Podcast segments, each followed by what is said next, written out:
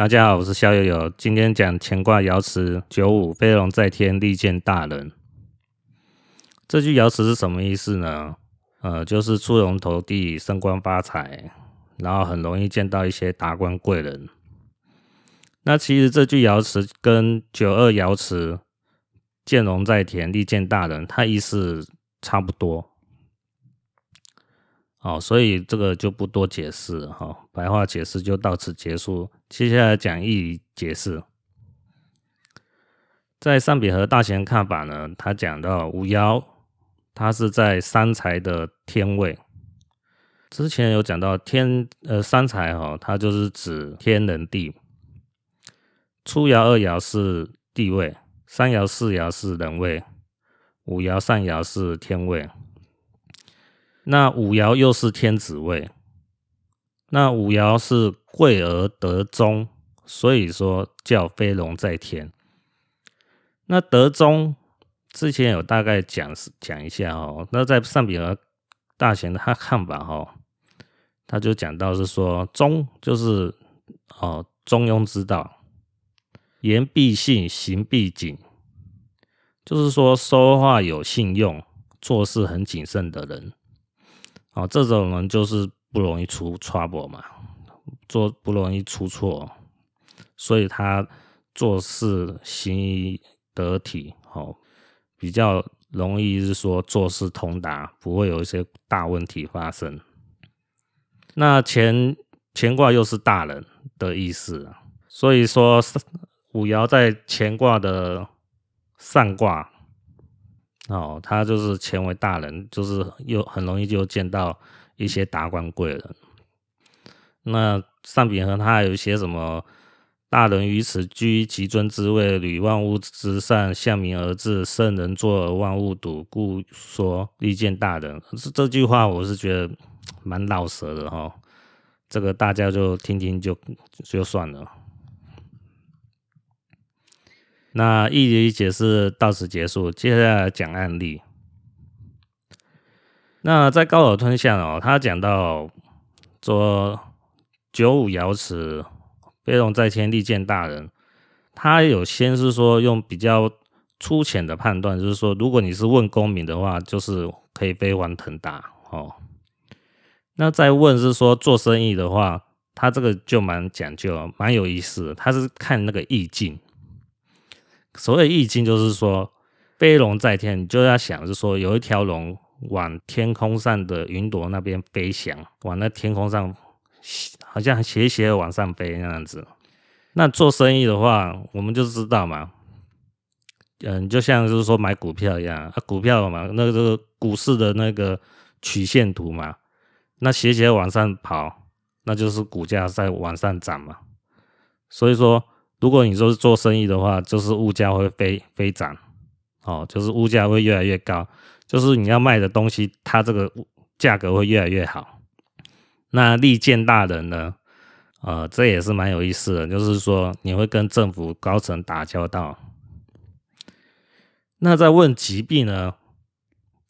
在这个瑶池九五，飞龙在田，利见大人哦，他就不见得是吉了，他是一个凶。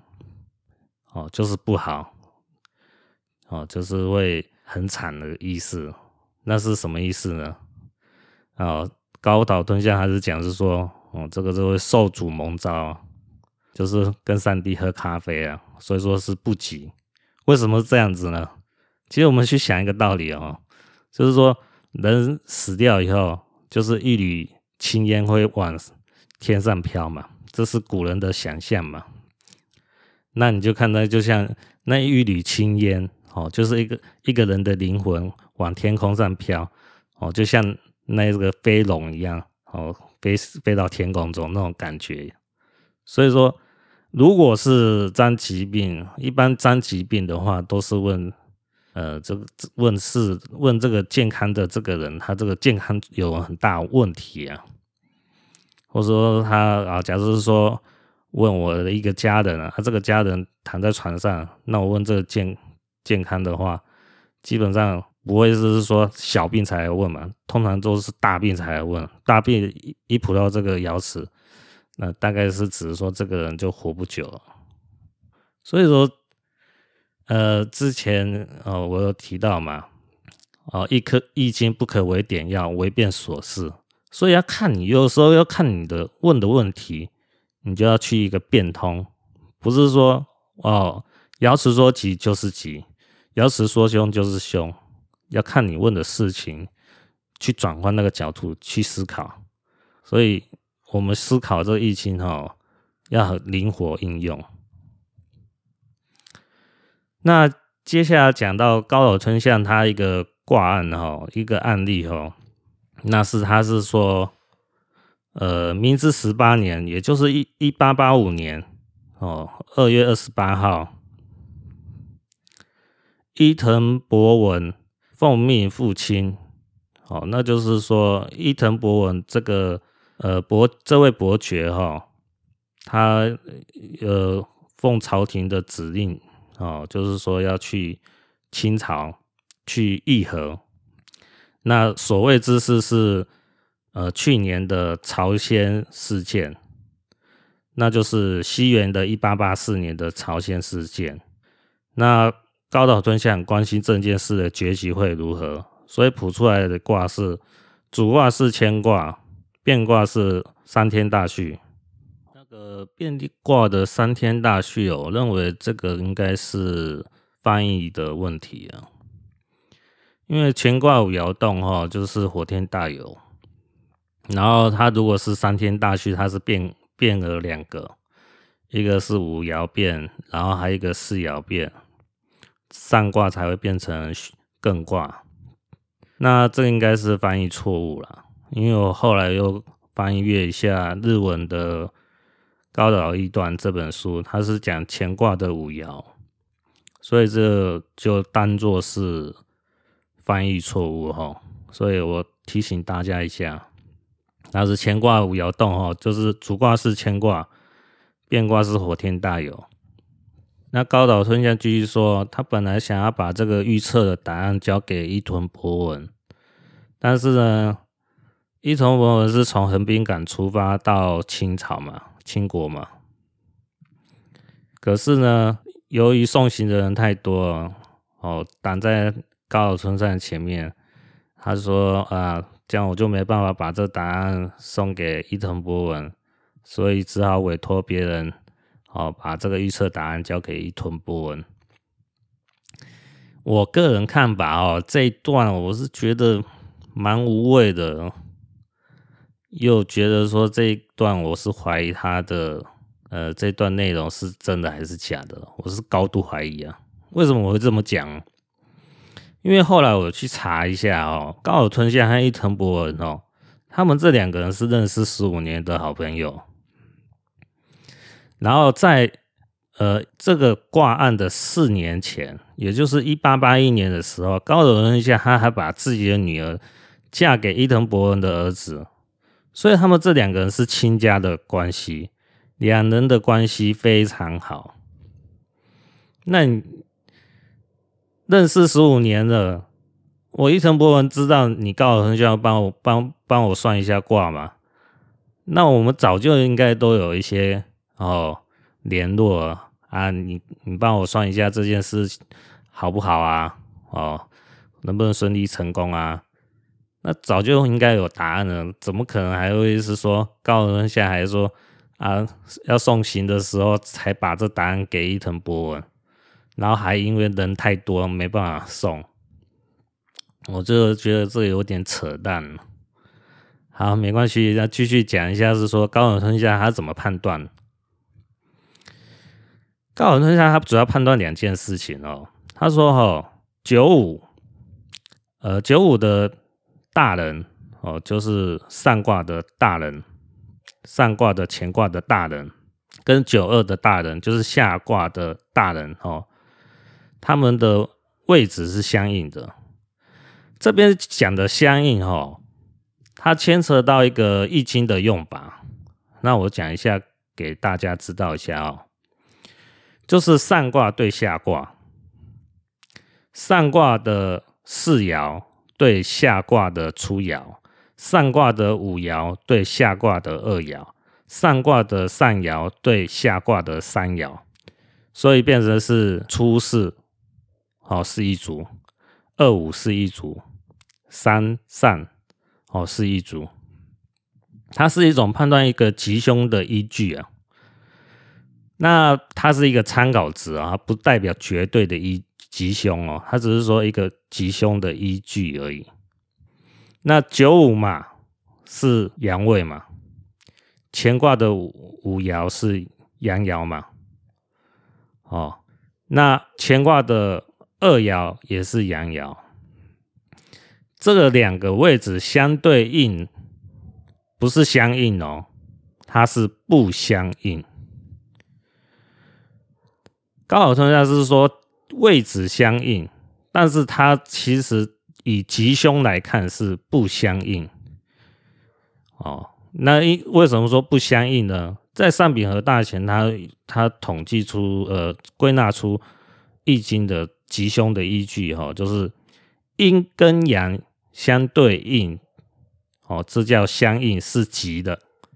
那如果是阴对阴，阳对阳。哦，那个就是像磁铁一样嘛，同性相斥，异性相吸嘛。那同性相斥的话，这就是凶，这个就叫做不相应。所以五爻阳爻对二爻阳爻，这个叫做阳对阳不相应。那这就有一个凶的象出来了。那凶的象出来，就是这件事情一开始就会代表不顺利。好。不好，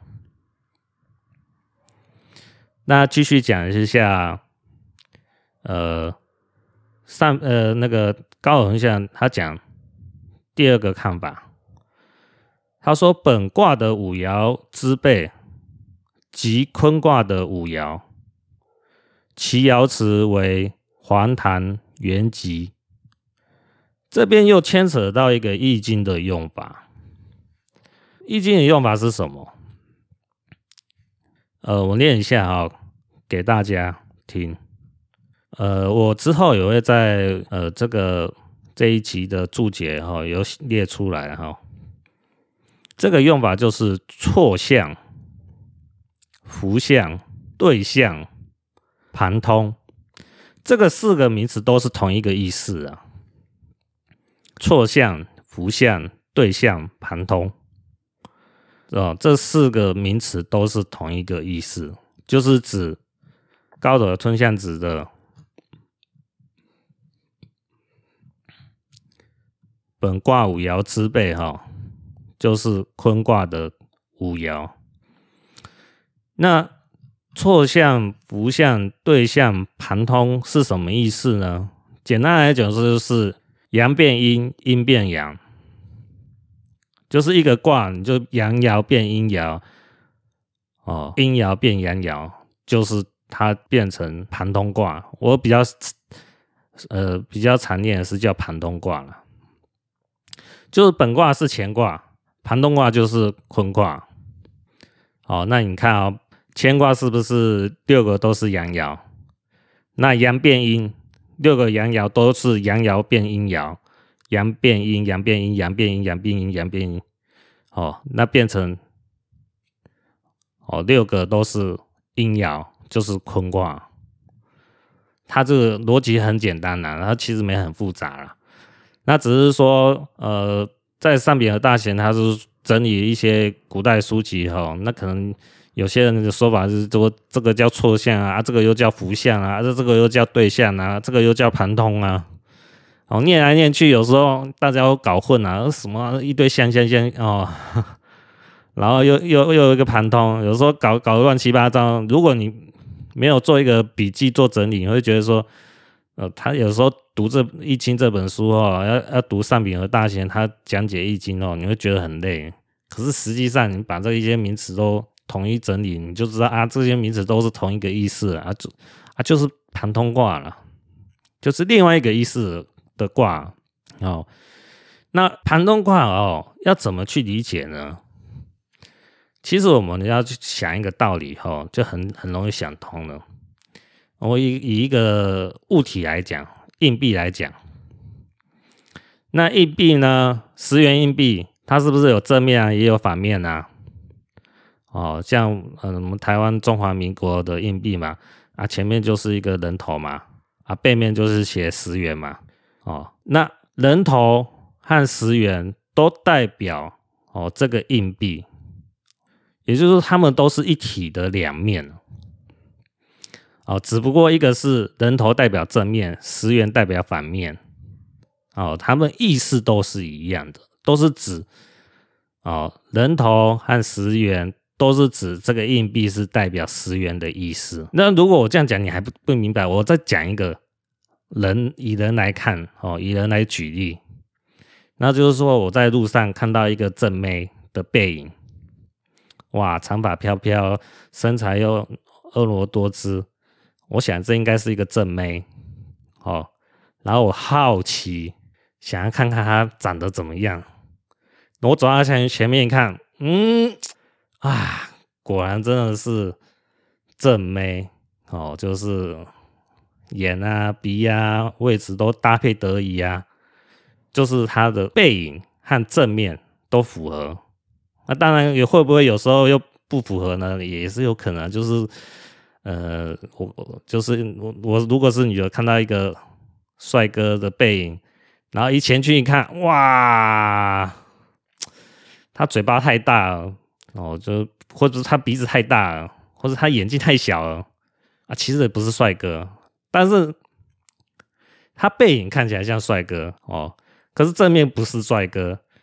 那我们可以是说，哦，背影是帅哥，背正面不是帅哥啊，那就不代表同一个人吗？不是啊，背影是他一个像嘛，正面又是一个像嘛，啊，背影代表这这个人。正面又代表这个人，啊、哦，都是背影和正面都可以同样代表这个人，只是说，嗯、能不是能都是帅哥就不一定了。哦，那这样子，我我不知道大家能不能理解一下啊、哦？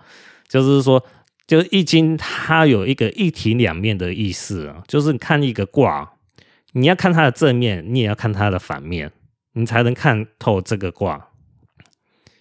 哦，就是说，我们现在看到一个乾卦。全部六个六个是阳爻，那我们要看它的反面是什么？好，就那就是六个反面就是阴去阳爻全部变成阴爻，那就是坤卦。所以在高岛先生他讲到啊，乾卦的背，哦，乾卦的背就是背面嘛，他他的意思他可能是指这个意思啊，乾卦的背面就是坤卦。那坤卦的第五爻呢？它的爻辞就是环坛元吉啊，这个就是吉利象征啊。那高尔吞象他是用这个呃坤卦的爻辞做一个对策哦，就是说呃伊藤博文去清国哈议和的时候，可以拿来做一个参考依据啊，就是说啊，咱们都是亚洲人呐、黄皮肤的人呐、哦。黄皮肤的人不打黄皮肤的人呐、啊，大家都是好朋友啊。哦，那这样子才会对两个国家，中国和日本都是好的事啊。他这个意思大概是这个意思啊。那我觉得这蛮扯淡的啊，这个都是所谓的政治啊、外交啊，都是尔虞我诈，都是充满诈骗的，都是虚情假意的。所以我我我认为哦。刚好就是人家讲的这个话哦，就是胡烂的。当然，但是他胡烂有依据哦，他依据坤卦的爻辞，黄檀原籍，黄檀就是黄色的衣服嘛，啊，黄色的衣服就是他把它类比成黄皮肤的人嘛。那我们呃，都中呃中国人跟日本人还有台湾人，其实皮肤都是相近的嘛，黄皮肤的嘛。按、啊、你如果不说话，其实看分不出。一般外国人分不出你是中国人还是日本人还是台湾人，哦，都是把把中国人、日本人、亚好台湾人都看成是，还有甚至泰国人啊什么之类的，越南人啊，都会看成是说啊，这个都是黄皮肤的亚洲人。那他就是说，哦，高岛先生就是说，以这个为切入点，好去说议和。那我把这个卦的背景哦说明一下，让大家比较容易理解这个案例到底是在讲什么。为什么伊藤博文要去清国议和？呃，就是早在可能好几百年之前哦，日本呢就对韩国有一种呃歧视，有一种偏见。日本就想要侵略韩国，所以他们那时候有一个政治主主张哦，政治主张呢叫征韩论，就是打爆泡泡菜国啦哦，就是日本想要侵略韩国。那在一八八四年的时候，呃，清朝嘛，哦，就是中国跟法国哦发生了战争。那日本呢，知道呃朝鲜嘛，也就是现在的韩国嘛，它的宗主国是清朝嘛，清国嘛。那清国正在发生战争的，日本就见到有机可乘，就怂恿。他在那边呃，等他们那个驻韩大使哦，日本的驻韩大使哦，就是说发动政变哦，日本可以派兵协助。那在朝鲜的那个，就是可能对朝朝鲜国王哦的一些呃有一些看法的人，不满意的人。哦，就结合起来，想要发动政变。那他们其实也是希望是说，有外面的势力来配合，更容易发动成功嘛。哦，那就是说，呃，在朝鲜要发动政变的人，他就跟日本哦狼狈为奸，哦，想要发动政变成功。结果呢，清朝呢也知道这件事，然后派袁世凯哦率领大概两千名。进入哦朝鲜的汉城，啊，然然后把那些呃那些叛军啊，还有日本军人啊，都大部把他杀杀掉。所以说，日本跟清国哦两个国家就开始结怨了，就有一些疙瘩了。那这个案例是一八八五年，伊藤博文要去清国哦议和。他们为了就是在去年一八八四年，日本哦命派兵去协助，就是叛军嘛，就是政变的那些大臣，然后结果没想到被清国哦打得落花流水，然后那那那日本就觉得颜面无关了，啊，可是他们还是要装作是说我是正义的一方啦，啊，哦，我是要保护哦。朝鲜国王，所以我才派兵协助啊！啊，清国他的看法就是说，啊，你们这都胡扯啊！你那个是叛军要你们来协助，不是朝鲜的国王要你们来协助啊！所以之后哈，他们在那个谈判的时候，就是牵扯到这边哦，针锋相对哦，一方说我是正义的啊，另外一方说你的正义是假的啊，就争来争去嘛。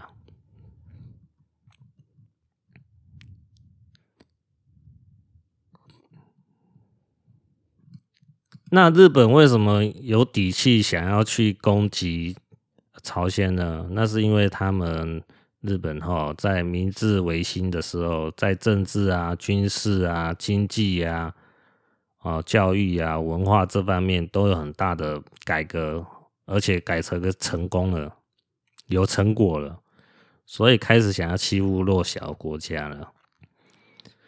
那。这时候我们要再去看一下哦，清国哦，当时的中国它的背景是什么？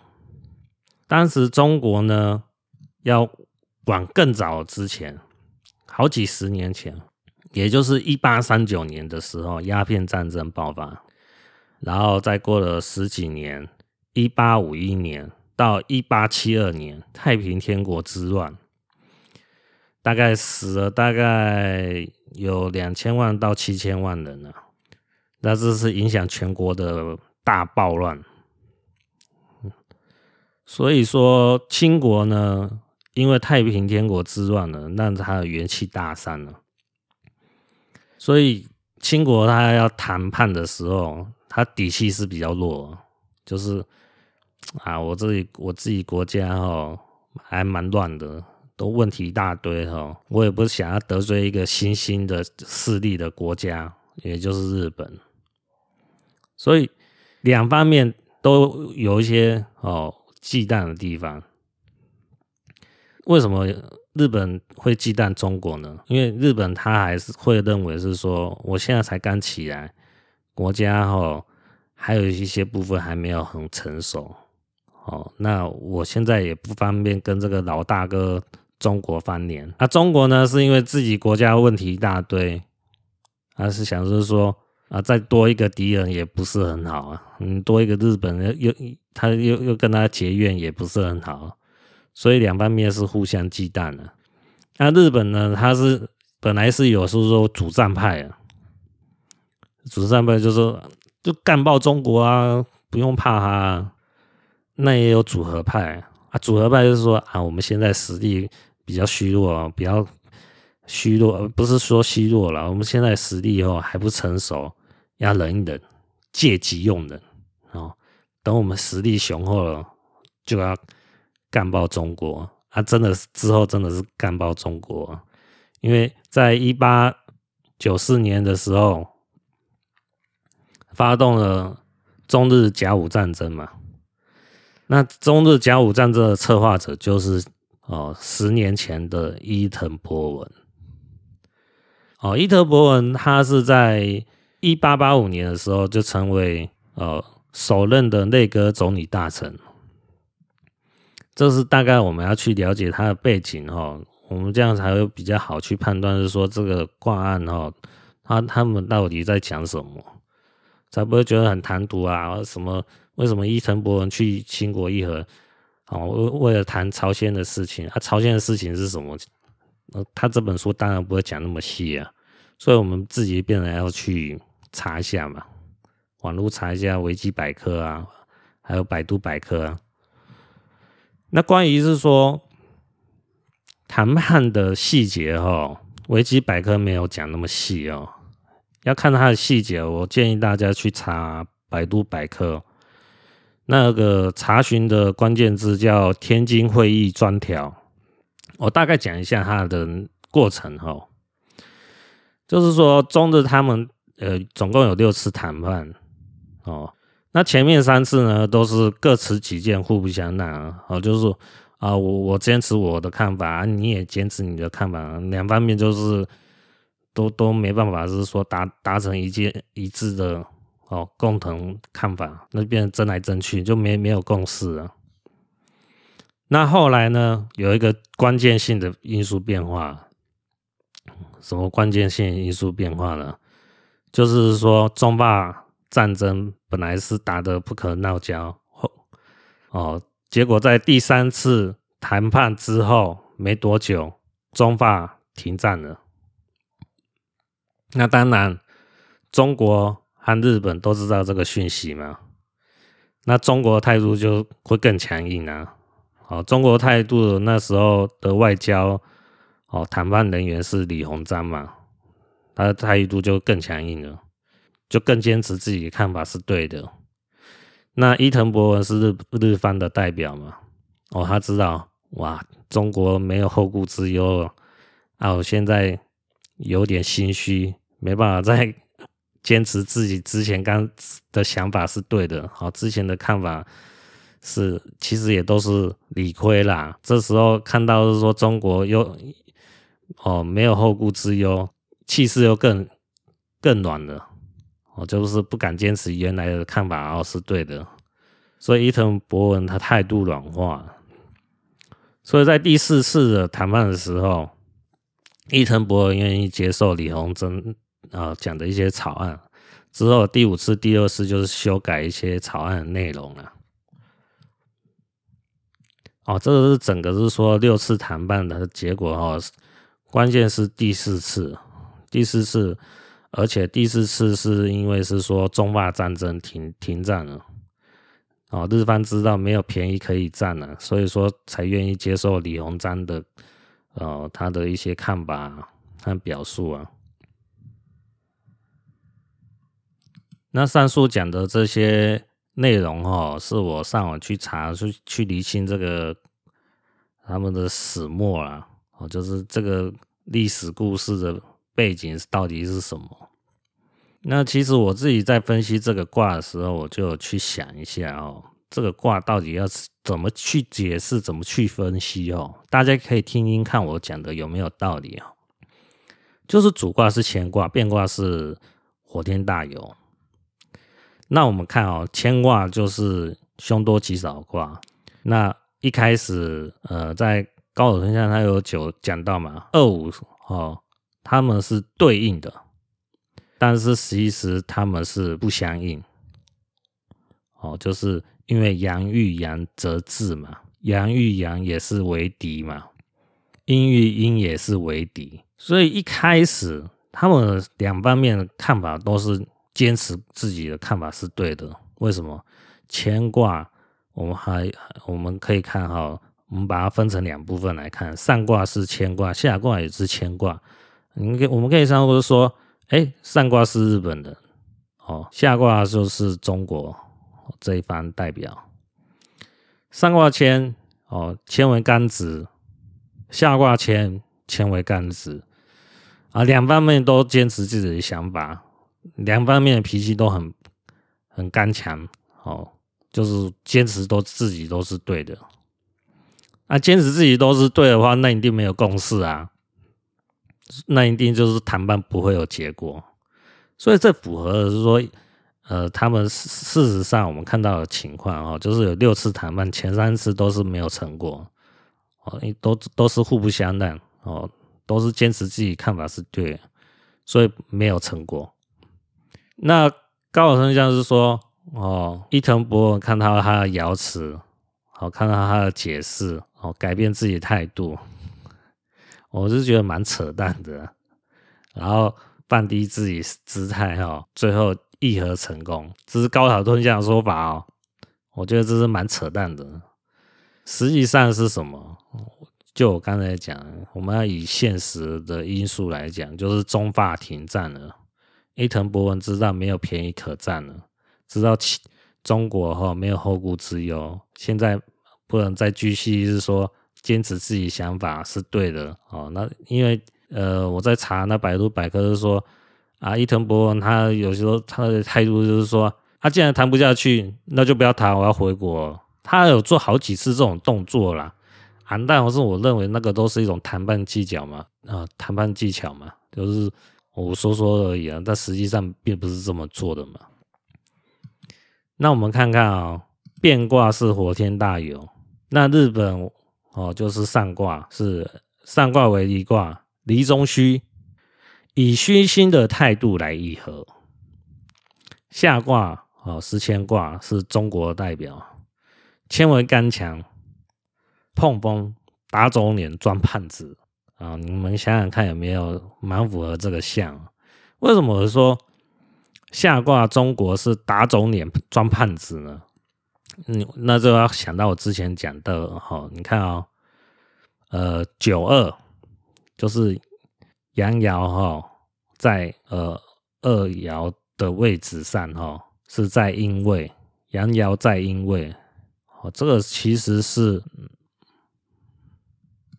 这个其实是不单位了，那不单位就是其实就是打肿脸穿不装胖子嘛。要阴爻在阴位，那就是单位；阳爻在阴位，就是不单位，那就是装打肿脸充胖子哈。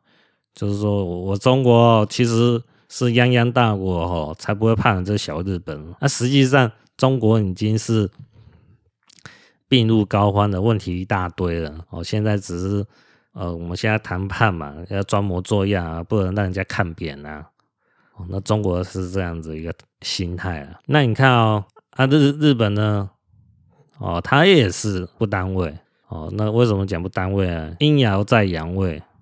哦，那我们看火天大有嘛，阴它的它是五爻嘛，阴爻在阳位，那就是不单位。啊，不单位，那就是有虚情假意的象征又出来了。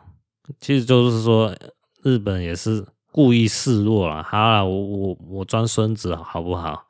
我我就是说，他说啊，大家都是黄种人啊，哦，大家都亚洲人，都是同一个肤色的啊，我们大家都是哥俩啊，哦，大家都是兄弟呀、其实我们也不要争那么多嘛，大家各退一步嘛，类似这种说法哦，讲的都很好听啊，实际上是不怀好意啊。为什么讲不怀好意？